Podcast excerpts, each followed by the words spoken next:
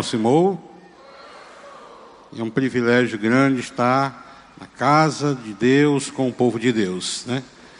Estar aqui para ministrar para os filhos e filhas do Deus Altíssimo. Para ministrar para príncipes e princesas de Jesus. Então é um privilégio muito, muito, muito, muito grande. Abramos nossas Bíblias, o livro de 2 Timóteo, capítulo 3, do versículo 1 ao 4. É, antes de iniciar, é interessante que eu vou falar hoje sobre prazer. Hum, esse é um assunto que às vezes as pessoas, quando pensam em prazer, pensam logo é, em sexo, né? Então eu não vou falar de sexo, o prazer conjugal, né? Não fique animado, certo? Não vou falar sobre isso, porém é tão interessante que até o, o meu grupo, o pessoal aqui do, do Criativa, né? Eles, pastor, o que o senhor não muda para satisfação? Eu digo não, mas a, a, o texto fala de prazer, né? Então os dois textos que nós vamos ler, um, esse de 2 Timóteo, fala de, de prazer. Então é algo realmente um, é, uma, é um sentimento forte, muito mais do que uma satisfação, que acaba ficando um sentimento mais, mais aberto. Então quero falar sobre o prazer que a palavra de Deus é, fala, tá? Então vamos ler o texto que diz assim, 2 Timóteo capítulo 3, do versículo 1 ao 4. Paulo escrevendo para o jovem Timóteo, o aprendiz de pastor, estava sendo treinado e, dentre muitas coisas, né, que já é a segunda a carta que Paulo escrevia para Timóteo, ele fala assim: Sabe, porém, isto, nos últimos dias sobreverão, sobreverão tempos difíceis, né? Parece que Paulo escreveu para hoje, né? Parece que Paulo estava vivendo hoje quando escreveu para Timóteo: Pois os homens serão egoístas, avarentos, jactanciosos, arrogantes, blasfemadores, desobedientes aos pais, ingratos e irreverentes, desafeiçoados, implacáveis, caluniadores, sem domínio de si, cruéis. Interessante aqui, ó, inimigos do bem. E são os homens a qual Paulo estava falando para Timóteo. Continuando, traidores, atrevidos, enfatuados, mais amigos dos prazeres do que amigo de Deus. O salmista no Salmo 1, no, do versículo 1 ao 3, ele fala do homem que é feliz, o homem bem-aventurado. E começa falando assim: bem-aventurado o homem que não anda segundo o conselho dos ímpios, nem se detém no caminho dos pecadores, nem se assenta na roda dos canecedores. Antes, seu prazer está na lei do Senhor, e na sua lei medita de dia e de noite. Pois será como ave plantada junto à corrente de águas, a qual dá seu fruto na estação própria e cuja folha não cai, e tudo quanto fizer prosperará. Vamos orar mais uma vez? Querido Deus e Pai, queremos te agradecer, Senhor, por estarmos aqui nessa noite. E já que estamos aqui nessa noite, pedimos, Pai, te suplicando, em nome de Jesus, a tua intervenção através do teu Espírito Santo. Porque nós precisamos, Senhor, nessa noite, mais uma vez, entendermos, compreendermos a tua boa, santa e reta vontade para as nossas vidas. Então, Pai, nós suplicamos em nome de Jesus as tuas bênçãos sobre nós, em nome de Jesus. Amém, amém. Queridos, falando em prazer, Deus criou o homem para ter prazer. Ele criou o homem para ser feliz e que ele tivesse prazer. Isso lá no começo de todas as coisas, né?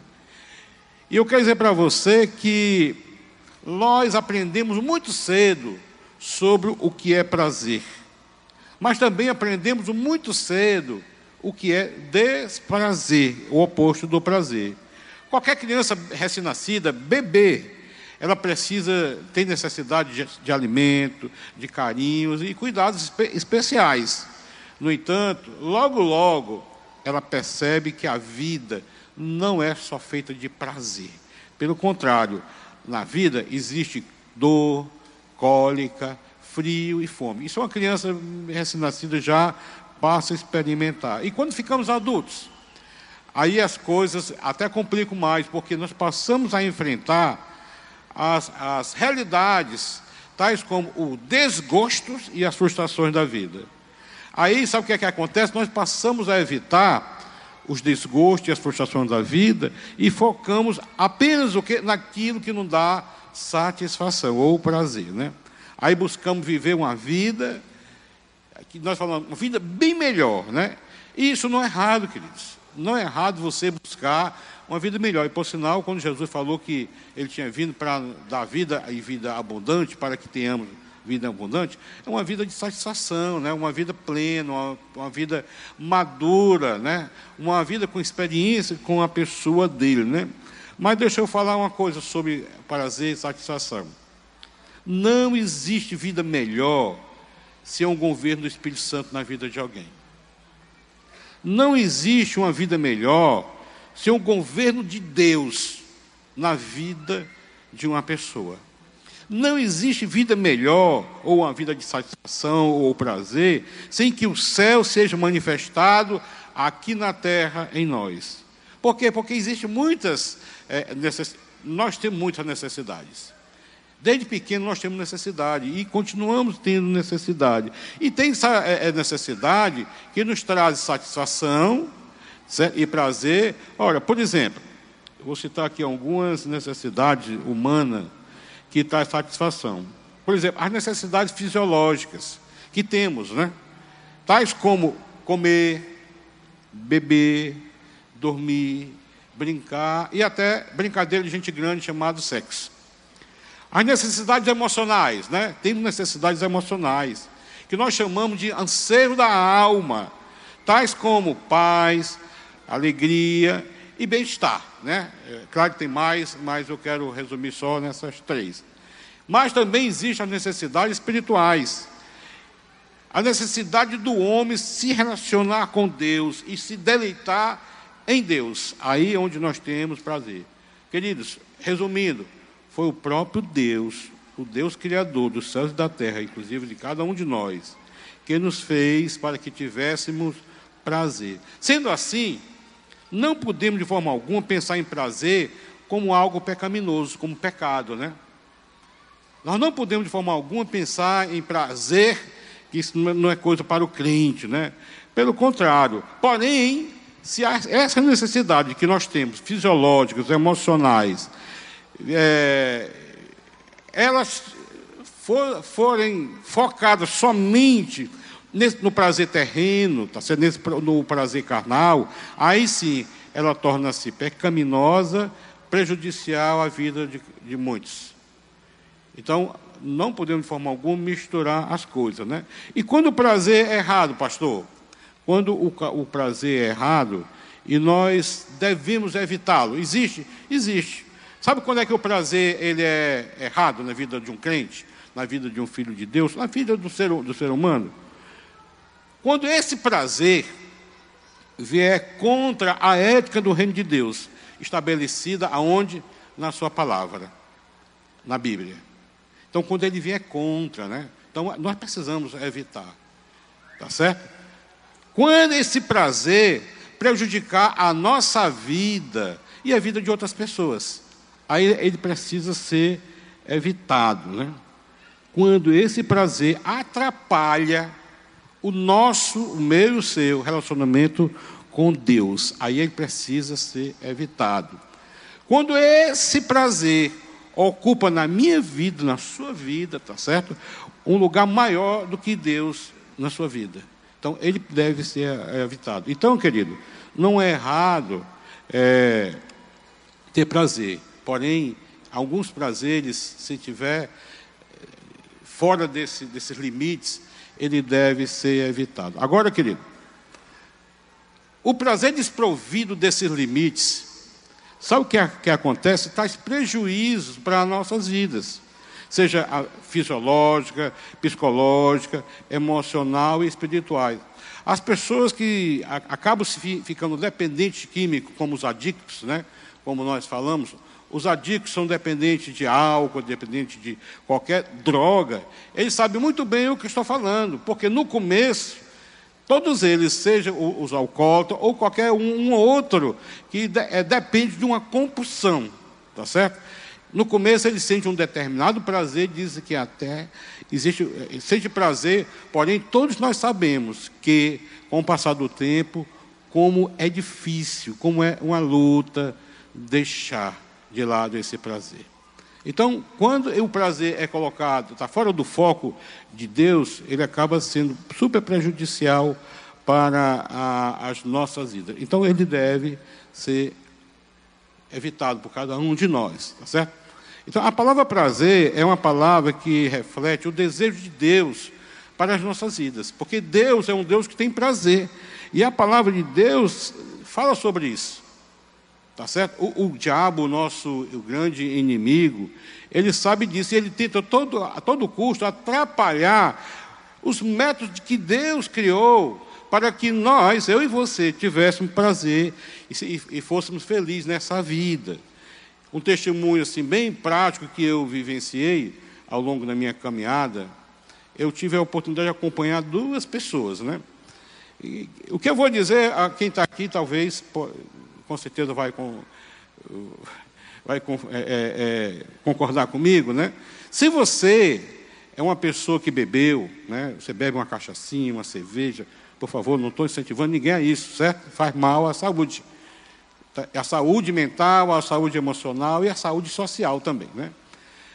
Mas você sente um, sabe, um, uma sensação, né, de prazer, né? Se você cheira uma cocaína, você fuma um baseado, você sente algo, né, que, até como na linguagem de tô legal, né? Você sente algo assim. Porém, querido, o que é que leva uma pessoa a, a se tornar um viciado em comer telha? No começo, ele começou a sentir prazer em comer aquilo, depois ele passou a ficar dependente. Tá certo? Daquilo. Então, eu peguei um, um, uma, uma pessoa que era viciada em comer telha. Então, ele estava realmente tendo muitos problemas fisiológicos, né? Em função desse vício, que ele ficou aprisionado. Mas tudo por conta do prazer. Aquilo deu prazer para ele a, a, no início, né? O outro, ele tinha prazer em cheirar gás butano, né? Eu, eu recordo que eu fui visitá-lo no Zé Walter, né? É onde ele morava, um bujão de 13 litros, né? A mangueirinha aqui, cheirando direto, dormia, acordava, cheirando. Ele estava quase morrendo, inclusive estava muito inchado e, e parecia o Hulk de verde, né? Esse homem foi curado, foi liberto, aceitou Jesus e se tornou um missionário da Jocum, para a glória de Deus, né? Então, queridos, são as compulsões. Então, muitas vezes, o prazer que é prejudicial e deve ser evitado, torna-se compulsões em nossas vidas. E o inimigo sabe disso. Por isso, nós precisamos agora refletir sobre as três fontes de prazer. Uma vez que prazer não é errado, eu, eu e você ter, mas existem três fontes de prazer que nós precisamos entender para que o nosso prazer esteja baseado, baseado nessas três fontes. A primeira fonte de prazer, eu queria que vocês fizessem comigo, né?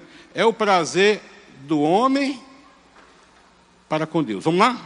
Qual o primeiro prazer? Mas vamos fazer agora do homem. Vamos lá, todo mundo, para com para com Deus. Então, é o primeiro prazer, fonte de prazer do homem. Prazer do homem para com Deus. Mas existe um segundo prazer, que é o prazer do homem, certo? Para consigo mesmo. Vamos lá fazer? Prazer do homem para o quê? Então, e o terceiro é, terceiro prazer é o prazer, a fonte de prazer, prazer do homem para com o outro. Vamos lá? Prazer, prazer do homem para com o outro. Então, primeiro, a fonte de prazer do homem para com. Segundo, do homem para o quê? Com ele mesmo, né? E terceiro, do homem para com, com o outro. Então, baseando nessas três fontes de prazer, eu queria trazer essa ministração nessa tarde e noite para você. Então, a primeira fonte qual é? Do homem para com para com Deus, tá certo? O prazer do homem para com Deus, tá certo? Sabe quando é que o homem tem está tendo prazer para com Deus? A primeiro item que eu posso falar para vocês, que não é, não é novidade, é quando esse homem tem prazer na oração. O Iorra falou aqui sobre a vigília dos jovens, né, dos adolescentes, o prazer de estar aqui. Eu sei que jovem é meio empolgado por algumas coisas, mas o prazer de estar na presença de Deus, seja aqui, seja na sua casa, seja quando você se encontra com, com o irmão, é o prazer do homem. Quando encontramos satisfação na prática da oração. Né? É, Santo Agostinho, como fala, Agostinho de Hipona, é um teólogo e um filósofo, ele escreveu o seguinte: ó, Deus sente prazer em nós quando nós sentimos prazer nele. Então, amados, se não encontrarmos, eu e você, prazer na oração, então não adianta você dizer que tá, tem intimidade com Deus. Porque um dos veículos de intimidade com Deus é a oração. E todos, todos nós sabemos que são poucos os que têm prazer na oração. Pelo contrário, alguns relutam, né? Porque é, é, era mais ou menos assim. Agora, hoje pouco, mas no passado acontecia mais, né? O pastor estava no culto, né? E assim, eu queria que um ou dois irmãos pudessem dirigir em oração. Silêncio. Aí cada um ficava esperando pelo outro, né? Não era para estar brigando, né? entrar na presença de Deus, falar com o Pai, eu sou filho e Ele é Pai.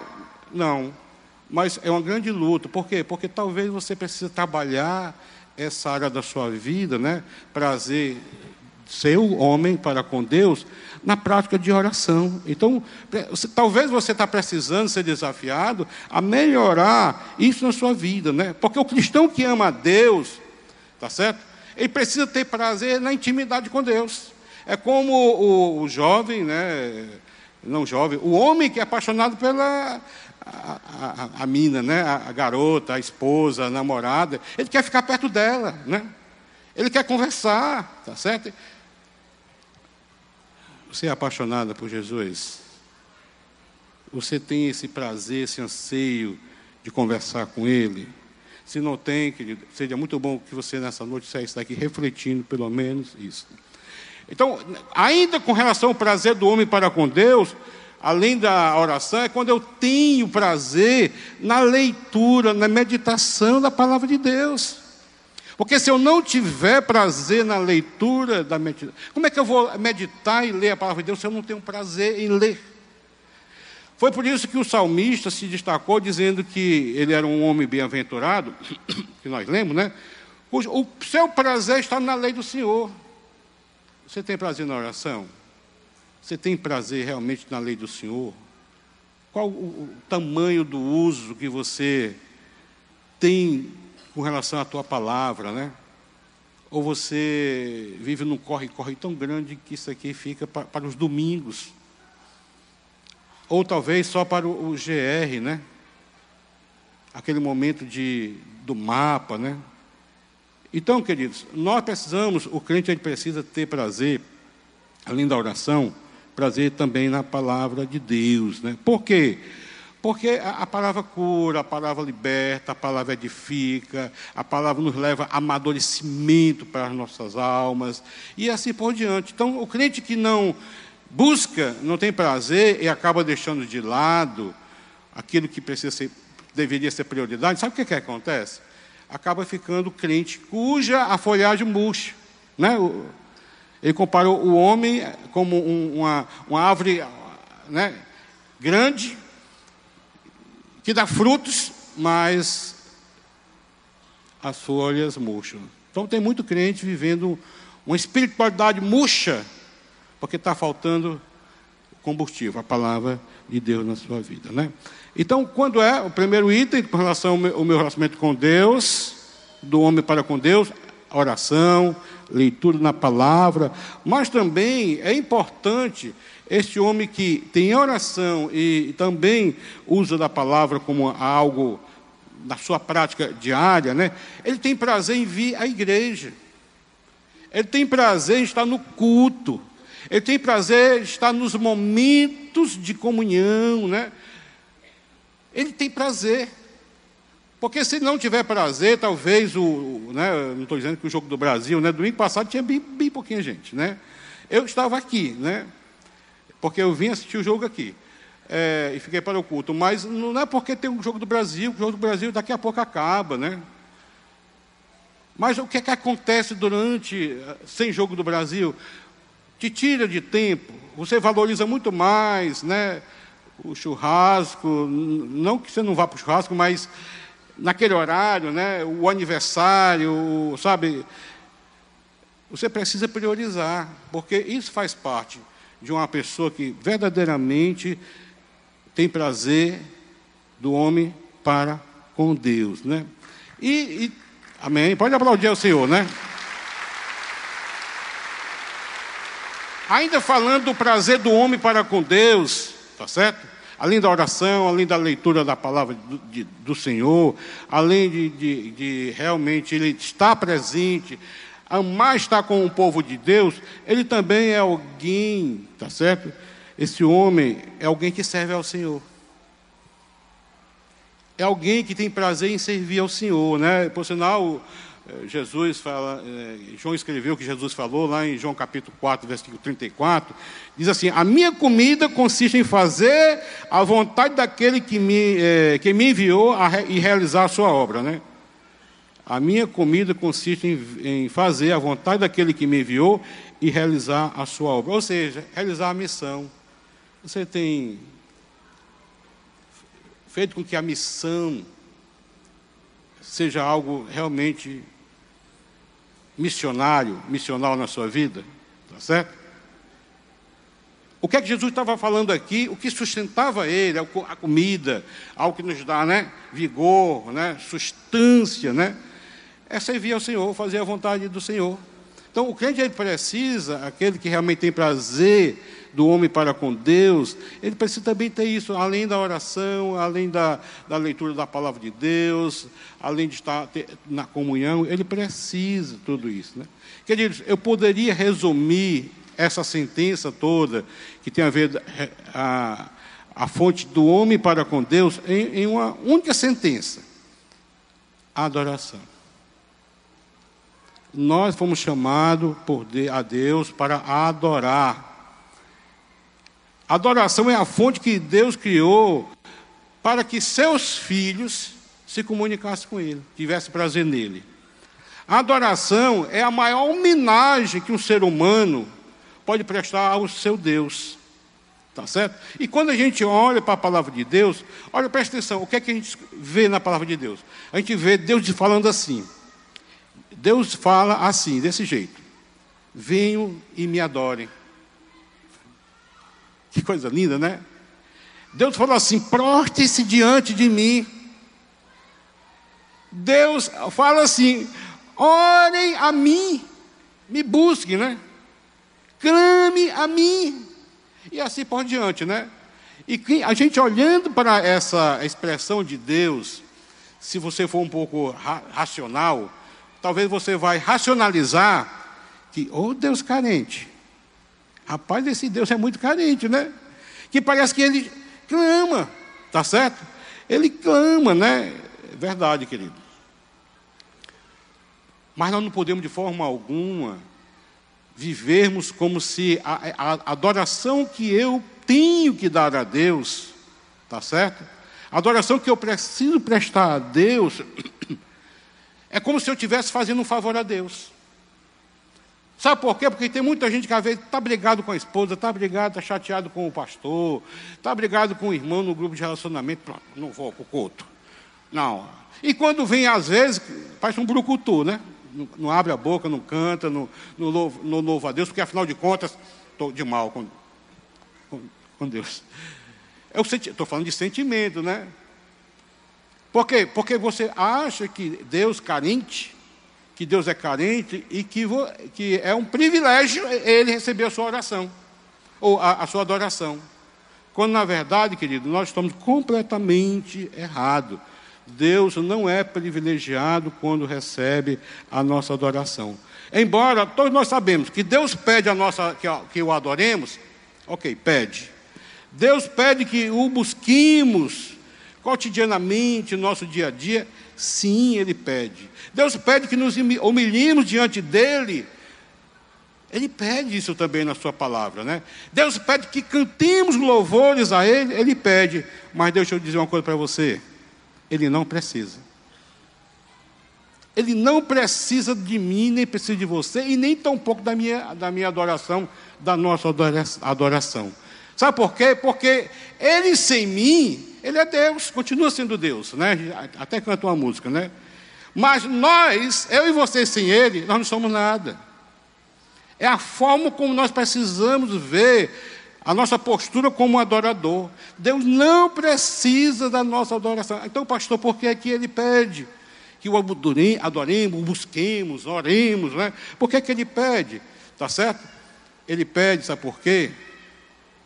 Porque ele quer me abençoar, quer te abençoar. Ele quer encher o nosso vazio. Ele quer nos preencher, tá certo? Porque se eu não adorar a Deus, preste atenção, que ele continua sendo Deus, onisciente, onipresente, onipotente. Ele não muda. Então, em nome de Jesus, né? Trabalhe isso no seu coração com relação à adoração. Então ele pede justamente por isso, né? Ele não precisa de nós, né? E quando nós o adoramos, quando eu e você o adoramos, nós somos os primeiros a sermos beneficiados. Sabe por quê? Porque ele gosta, ele tem prazer na adoração, ele tem prazer em ver o seu povo adorando. Da mesma forma como temos, temos prazer nele, ele tem prazer também em nós. Quando nós adoramos, a nossa alma é aliviada. Quando nós o adoramos, a paz do nosso coração é restaurada. Quando nós o, o, o, adoramos, o vazio que está em nós, deixado por, por essa vida tão, tão cruel, que, que Timóteo, Paulo falou que era difícil, tempo difícil, né? É preenchido por Ele. Então, queridos, nós não estamos aqui nesta noite, eu e você, simplesmente para dizer para Deus que ele é carente. Não é a carência de Deus. Nós é que somos carentes dele. É ele que faz para nós, em nós, um grande favor. Não somos nós que prestamos favor a Deus quando estamos adorando, né? Deus sem nós, Ele é Deus. Nós sem Deus, nós somos nada, né? E a Bíblia, interessante, ela identifica ah, pessoas que foram muito boas em, na prática da adoração e pessoas que não foram tão boas na prática de oração. Pelo contrário, não, não foram modelo, né? Eu queria trazer a memória essas, esses dois personagens. O primeiro é Abraão. Lá em Gênesis 22, Deus chega para Abraão e diz assim: Abraão, Abraão, meu filho, né? Ele chegou com carinho para Abraão. Eu quero que tu apanhes o teu único filho, aquele que tu amas, e vai para o alto do monte de Moriá, que era uma cordilheira, né? tinha vários picos, tá certo? E lá você sacrificará o teu filho, né? Gente, que coisa difícil, né? Que tarefa difícil para um homem, um, um homem de Deus, um adorador, né? De Jeová, seu único filho, né? Tarefa muito difícil. Agora, o que é que acontece, querido? Nós precisamos interpretar esse momento de Abraão da forma como é correta. Abraão era um adorador. E ele sabia que para adorar a Deus é um privilégio que nós recebemos de Deus. Sabe por quê? Porque Deus se coloca à disposição para que o adoremos e somos beneficiados. Abraão não subiu no Monte Moriá para matar o filho, como eu já vi, certo? Ele subiu no Monte Moriá para adorar a Deus. Só que enquanto foi adorar a Deus, Aí Deus pede o sacrifício de Isaac, seu filho. É a forma correta de interpretarmos esse episódio na vida de, de, de Abraão, né? Porque quando adoramos a Deus, nós não podemos agradar nós mesmos. O adorador não é aquele que se agrada, não, ou agrada a, a homens. Não, nós precisamos adorar e agradar a, a priori a Deus. Adorar a Deus não é fazer o que queremos, mas fazer o que Ele quer, o que Ele pede. Deus pediu a Abraão um sacrifício grande, difícil, né? um sacrifício maior, a vida do filho. Tá certo? Se, é, então, querido, o que é que eu aprendo aqui? Se ele pediu o filho, nós devemos entregar o filho. Se ele pediu o dom, é o dom que ele quer que você entregue. Se ele pediu o seu tempo, é o tempo que ele quer, como oferta de sacrifício vivo, né? Se ele, ele pediu o teu dízimo, é o dízimo que ele quer. Não adianta querer, sabe? Se ele pedir aquele sacrifício, é aquele sacrifício que ele quer. Então, o que é que nós encontramos hoje em dia? Nós encontramos hoje em dia, na, na, na mentalidade um pouco mais, que eu posso falar, pós-moderna, tá certo? As pessoas são muito vividas mais no emocional e diz assim: não, se eu sentir, eu dou. Se eu sentir, eu... se eu sentir um estalo, aí, aí sim, né? Deus tem que me cutucar, certo? Cutucar, né? A outro diz assim, ó, aí talvez esse grupo é um grupo até, até um pouco mais complicado, né? Não, mas Deus é maravilhoso. E não importa o que a gente dá, o importante é que seja de coração. já ouviram? Já? Tem que ser de coração, tá certo? Então, se eu sentir, aí sim, aí eu, né? Então, queridos, só que outros só querem adorar quando as coisas são fáceis quando as coisas vão tudo bem, né? quando as coisas estão tudo redondinha. E o adorador é aquele que entrega a Deus aquilo que ele pediu, e não somente o que, o que a pessoa quer. Estou numa campanha dessa, tá certo? O que é que Deus tem te pedido mesmo, sacrificial?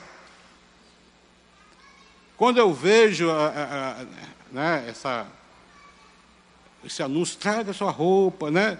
Ele não falou que não é só roupa, talvez é um móvel velho que está encostado lá, que é velho para você, mas serve para alguém, alguém está precisando ser abençoado, nós vamos vender por um preço irrisório, vamos transformar. Talvez é aquele objeto, talvez é aquele equipamento que está lá, não somente a roupa, que às vezes está até roupa furada, né? Rasgada. O pessoal tem, não, não, não, não. É roupa que possa servir para alguém, né? As pessoas vêm e compram, né? e é abençoado, abençoa e, e a obra acaba sendo, sendo feita. O adorador, querido, é aquele que adora a Deus quando as coisas vão bem e quando as coisas não vão muito bem. Eu gosto do músico Kleber Lucas, que ele fala assim: mesmo quando tudo não vai bem, eu continuo olhando para ti. Tem pessoas que, quando as coisas não começam a não ficar muito bem, aí começa, hoje não, comunhão não, Vou orar não, tá certo? Vou servir não, tá certo? Esse é o ser humano, tá certo? Porque a sua fonte de prazer do homem para com Deus está entupida e precisa desentupir. Precisa ser obstruído pelas coisas, pelos valores que talvez entre e toma lugar na sua vida. O primeiro exemplo é Abraão. Abraão foi um modelo que entregou a Deus o que ele pediu. Né? Outro exemplo, não foi um bom exemplo, né? Os irmãos Caim e Abel.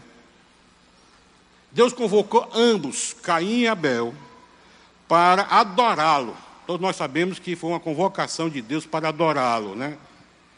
Não porque Deus precisava, não porque Deus era é carente, mas porque Deus queria abençoar Caim e Abel. Certo? Só que a, a adoração que Deus havia pedido para Caim e Abel era um cordeiro. Eu quero um cordeiro, né? Aí o que é que acontece? Abel vai lá, mata o cordeiro, certo? oferece o cordeiro a Deus como Deus havia pedido. Como Deus havia pedido. Porque Deus fala com você.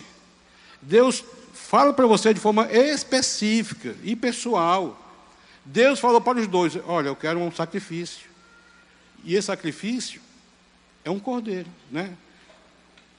Abel, obediente, vai lá e prepara o sacrifício para Deus do cordeiro, conforme Deus havia pedido. Caim deve ter pensado, fazia parte daquele grupo, não, mas é de coração.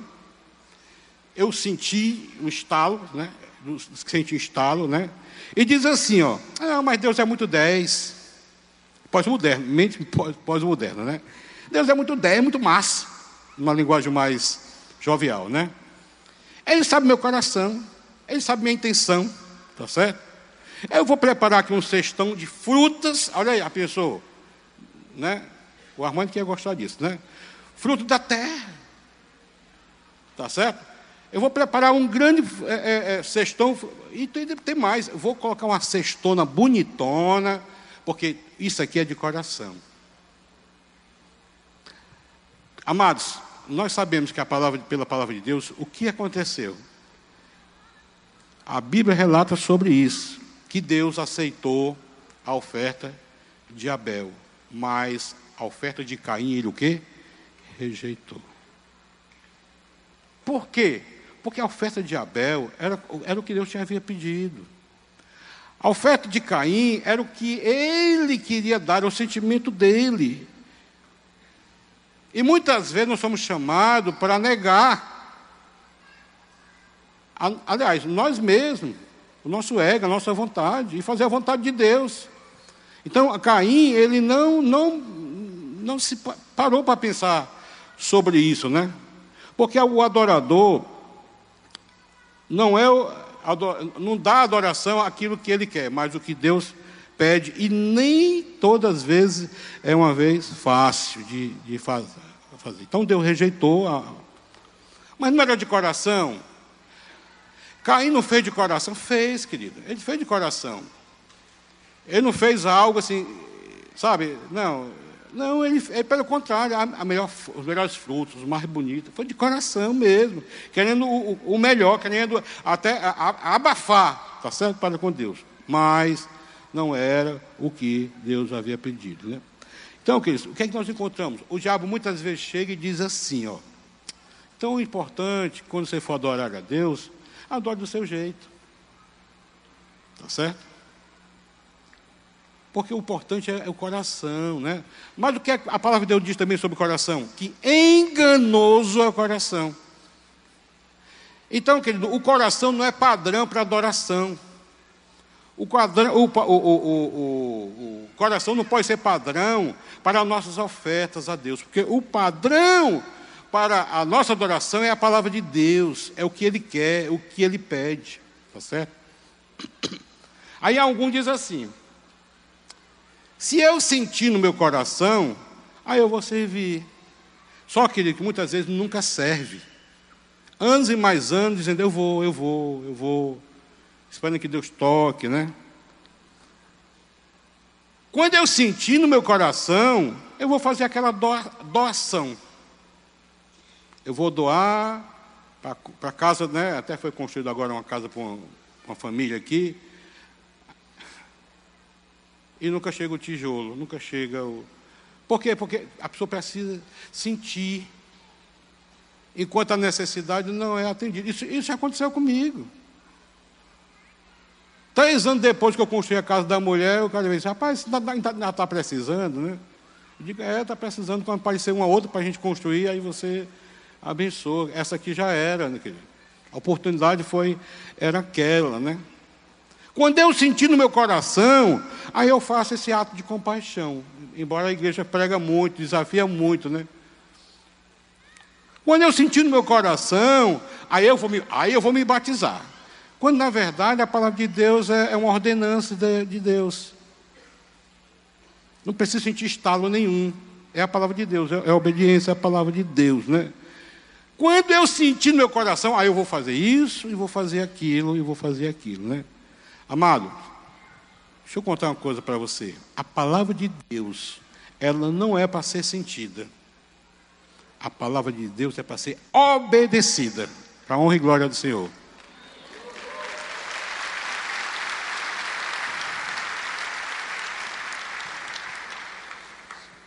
O cristão que vive apenas para os prazeres desse mundo não vai entender os verdadeiros prazeres que Deus requer de nós. Foi por isso que, que Timóteo, ou Paulo escreveu para Timóteo, dizendo: Olha, Timóteo, cuidado, olha, nos últimos tempos vai aparecer homens assim, assim, aí tem uma relação de coisas, né? Triste, né? Inclusive até inimigo do bem. Sabe o que é inimigo do bem? São aqueles que às vezes incentivam a pessoa a fazer o bem. Não, rapaz, faz isso não. A pessoa não precisa não. Não é bem, não é bem por aí. São inimigo do bem. Porque não quer que as pessoas, nem faz e nem quer que as outras pessoas façam o bem a, a uma outra pessoa. Né? Mas também eles falam que nos últimos tempos, isso está falando que isso invade a igreja do Senhor.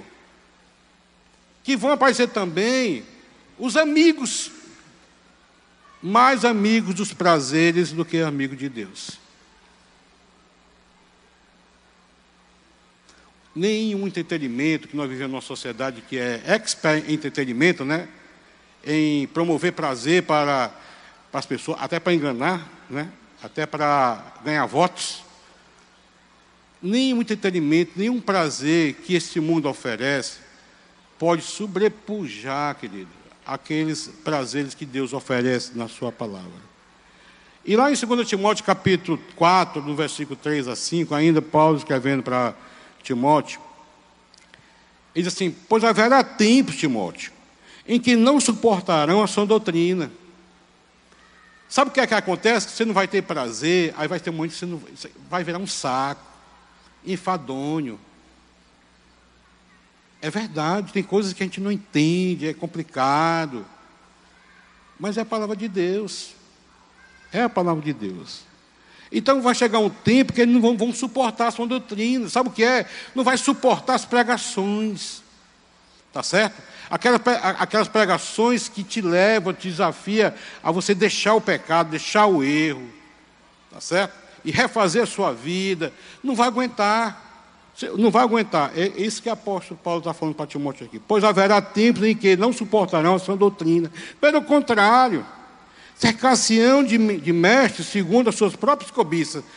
É os coaches da vida, que vem de ilusão, que vem de fantasia, né?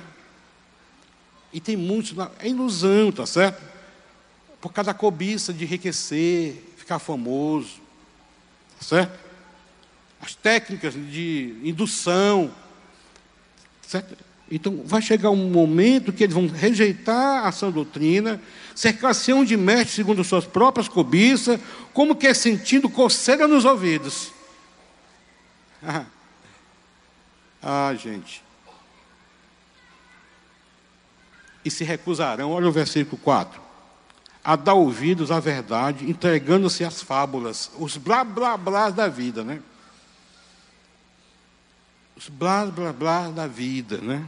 Tu, porém, Timóteo, ser sóbrio em todas as coisas, suporta as aflições, faz o trabalho de evangelista, cumpre cabalmente o seu ministério. Olha que desafio aqui, né? Então, queridos, cumpre cabalmente. E nem tudo que eu faço, eu fiz na, na, na IBC, apesar de estar aqui já. Perdi foi as contas, 32 anos, né? Nessa igreja, como pastor há 22, eu faço 23 em dezembro, né? Nem tudo que eu fiz aqui foi bom. Nem tudo que eu fiz aqui eu fiz porque tinha convicção. Não. Teve coisa que eu tive que fazer. Certo? Simplesmente para obedecer a Deus. Então, quais são as fontes de prazer que nós já, já vimos aqui? Primeira fonte de prazer do homem para com Deus. Adoração, resumindo, né? Segundo, do prazer do homem para consigo mesmo, porque nós temos prazer, né? Nós temos lazeres, nós temos hobbies, tá certo? Nós temos a vontade de ter, de possuir, tá certo? Sentimos prazer quando adquirimos. Futebol, né? A paixão brasileira, né? Principalmente quando o time ganha, né? Assistir uma boa televisão, um bom filme na televisão dá prazer. Também temos prazer na alimentação. Tudo isso nos dá prazer, traz prazer para, para o homem, para o homem, né? Porque nós temos necessidade básica de beber e comer e beber. Mas nós precisamos comer e beber para a glória de Deus. A verdade é que muitas vezes nós não comemos nem bebemos para a glória de Deus. Então nós precisamos aprender, porque comer de, com, com, demasia é quebrar os princípios de saúde. Né? Eu posso dizer para vocês, estou pregando aqui para vocês, mas eu sou alguém que estou me adestrando agora. Depois de tanto tempo, depois de adquirir um diabetes, depois de me tornar um hipertenso, né? lutando aí com a pressão alta. Mas por quê? Porque não deu ouvido lá atrás. Perder, perder peso, né? Que não é fácil, né? Ganhar é uma maravilha, é fácil demais, mas perder é complicado para alguns, né? Então nós precisamos nos adestrar. Quando nós entendemos esses princípios, as coisas ficam mais fáceis, porque nós colocamos Deus em primeiro lugar. Então, comer de, em demasia é quebrar um princípio de, de saúde, né? Então, é, alimentação também é algo que dá prazer para o próprio homem, como o próprio sexo, né? Eu vou falar agora, falar daqui a pouco, tá certo? Então, quais são as fontes de prazer? Primeiro, do homem para com Deus. Segundo, do homem para consigo mesmo. E terceiro e último, fonte de prazer do homem para com o outro. Tá certo? Nós vivemos em comunidade, né? E dentre o outro, o nosso próximo, mais próximo, chama-se cônjuge. Tua esposa, teu marido. Tá certo? Aqui sim, aí a gente pode ter a, a prática também que dá prazer sexual. Porque qualquer prática sexual fora do casamento é pecado, mas quando é protegido pelas paredes do casamento, ele é abençoado, né? Ele é abençoado para a glória de Deus, né?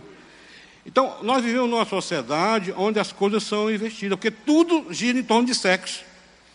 Tudo gira em torno de sexo, até mesmo propaganda de calça jeans. Tem tudo, tem menos calça jeans. Né? Um filme né, só tem sucesso o filme se tiver cenas eróticas ou sensuais. A mulher de sucesso não é caracterizada por uma mulher que pinça, né? Mulher cabeça, não, ela é caracterizada pelo diâmetro do corpo. Aí, isso são os valores que têm sido colocados na nossa sociedade e tem prazer. Por isso tem, as academias estão ganhando dinheiro, né? muita medicação para emagrecer, porque afinal de contas o prazer é ser magrinha, esquelética, né? É, é isso que a, a, a sociedade tem falado, né? Como também não é, não é ser gordo, obesa, de forma alguma, né? Existe um equilíbrio aqui entre as coisas, né? A outra coisa é que o verdadeiro homem, o macho, né, no, no contexto mais nordestino, né, é o, o, cara que é pegador. Tá certo? Pega todas, né? Então eu tenho que ser macho, afinal de contas. Não, querido, a Bíblia fala outra coisa aqui para nós, tá certo? Nós, machos, né, homens, né? Quem tem que conquistar todas, né? Sabe o que é ser macho? É você conquistar a sua mulher todo dia. Ah, amém, né? Você conquistar a sua mulher todo dia, aí é ser muito macho, porque não é fácil. Ela acorda com os olhos remelados, tá certo? Ela acorda assim que parece que passou um tsunami assunhou o cabelo, tá certo? Aí você não pode desistir, né? Você tem que conquistar todo dia, como ela também, né? Ela tem que nos conquistar todo dia, né? Então, querido, eu queria concluir aqui essa, essa palestra sobre prazer, dizendo que a nossa sociedade tem se tornado especialista em entretenimento e prazer. Mas para o cristão, o maior prazer e o verdadeiro prazer, o genuíno prazer, está no relacionamento com Deus e com Sua palavra. Com Deus e com Sua palavra, tá certo? Por quê? Porque aí eu tenho prazer na adoração, eu vou ter prazer na comunhão com o irmão, aí eu vou ter prazer na comunhão com Jesus. Eu vou ter comunhão. Jesus não vai sair da, da, do, meu, do meu discurso diário, né? Por isso, Jesus, sabendo isso, que ele foi alguém que passou como homem, ele escreveu, aliás, João escreveu, né, em, o que Jesus falou em João 14, versículo 6, que diz assim: Eu sou o caminho, a verdade e a vida. Ninguém vai ao, vem ao Pai senão por mim. Sabe o que é que ele estava dizendo aqui? Olha, eu sou a verdade, eu falo a verdade, tá certo? E dentre muitas verdades que Jesus falou, ele falou que o Pai tem prazer em nós. Tá certo? Lá em, em, Mateus capítulo 3, versículo 17, quando Jesus estava se batizando, né? Viu um, uma, uma, uma pomba, né? E a pomba falou. Aliás, ouviu-se uma voz dizendo: Este é meu filho amado, em quem tenho prazer. Sabe por quê? Nosso Deus, o Deus, tem prazer nos seus filhos. Jesus é um modelo de homem, né? Foi um modelo de ser humano. 100% divino, 100% homem. E na sua humanidade, o que ele fez, o que ele praticou, levava prazer para o Pai. Nós, pais, sabemos o que é isso, né? Quando nossos filhos obedecem a cada um de nós, né? O amor de Deus pelos seus filhos é incondicional, mas o sentir prazer e a alegria depende do comportamento de cada um de nós. Porque muitas vezes nós temos que renunciar. A nossa adoração não é o que eu quero dar, mas o que Ele me pede. A minha adoração, às vezes, não é fácil é, praticar, mas é o que Ele pede para a glória de Deus, né? Ele tem prazer quando nós o adoramos. Ele se alegra quando o povo de Deus está adorando realmente de coração. Deus tem prazer quando vê os seus filhos vivendo em união. A unidade entre nós, a união entre nós, tá certo? Ele sente prazer também, né, como é bom e agradável quando, né, os irmãos se unem. Ele tem prazer quando ele vê seu povo alegre, né? né? Alegre. Aí às vezes você vê um, né, porque você não concorda com o ritmo, com. Né? Aí você. Não, isso não é adoração. É adoração, querido. Que o nosso Deus entende todos os ritmos. Porque o nosso Deus, ele entende o ritmo do coração. E ele sabe quando realmente aquela adoração é, é genuína, cada um de nós. Né? É, o apóstolo João escrevendo na sua terceira carta, no capítulo 1, versículo 4, ele, ele que escreveu, ele que disse isso, certo? Não foi Jesus. Ele disse assim, ó, não tenho alegria ou prazer maior do que ouvir, do que ouvir que seus filhos estão andando na verdade. Então, Deus se alegra e tem prazer quando eu e você estamos vivendo na verdade, né? Deus tem prazer quando seus filhos têm prazer. Nele, em primeiro lugar, no próximo, quando nós abençoamos, ajudamos, e em Jesus, quando nós obedecemos a Sua palavra. Deus é um Deus que tem prazer. E Deus é um Deus que quer que eu e você tenha prazer. E que você saia daqui hoje à noite dizendo assim: tem coisas na minha vida que precisa ser codificada, né? porque está fora.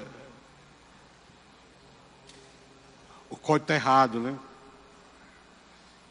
O código é, é muito o eu, é muito o que os outros falam, o que o mundo fala, né? O nosso código é a palavra de Deus. Em nome de Jesus, que ela possa ter entrado no seu coração e possa fazer uma grande obra, como fez na minha vida, quando eu comecei a pensar sobre o prazer, para a honra e glória do Senhor. Amém? Amém. Vamos orar. Aleluia. É, eu não ia deixar passar a oportunidade, talvez você, você está aqui nessa noite, de repente Deus tocou no teu coração. E a sua decisão hoje é dar um, um grande passo na sua vida. Aceitar Jesus como o Senhor Salvador, que é o início de tudo. Tem alguém aqui que gostaria de dizer, eu quero aceitar Jesus nessa noite. Levanta teu braço, eu quero orar por você. Tem alguém aqui? Amém. Glória a Deus. Né? Eu não estou vendo. Uma das maiores decisões da sua vida, né? Tem mais alguém que gostaria? Amém, glória a Deus. Agora eu estou vendo. Louvado seja o teu nome. Amém, glória a Deus. Ah, Senhor, obrigado, Deus. Dá um abraço aí. Eu não vou insistir muito, mas se você sentiu o desejo de entregar a sua vida, você pode depois também passar no espaço conexão e verbalizar lá. Tem alguém lá que vai é, pegar o teu nome, vai. Amém, glória a Deus, né? Você vai lá. Vamos orar? Pai, eu quero, em nome de Jesus, te agradecer, Senhor, porque antes de qualquer pessoa, Senhor, aqui, a palavra foi para a minha vida. Tu sabe quantas correções eu precisei tomar para fazer na minha vida, Senhor. As prioridades, Senhor. E tudo tem a ver com aquilo que tua palavra já falou para o meu coração. Eu espero que tenha falado para os meus irmãos, queridos. Esses queridos amados aqui estão aqui, que quando em casa, Senhor, as coisas comecem a também ser organizadas, para que o nosso cristianismo, Senhor, seja o cristianismo que tem prazer no Senhor. Em nome de Jesus é que eu oro e agradeço e digo amém, amém. Aleluia.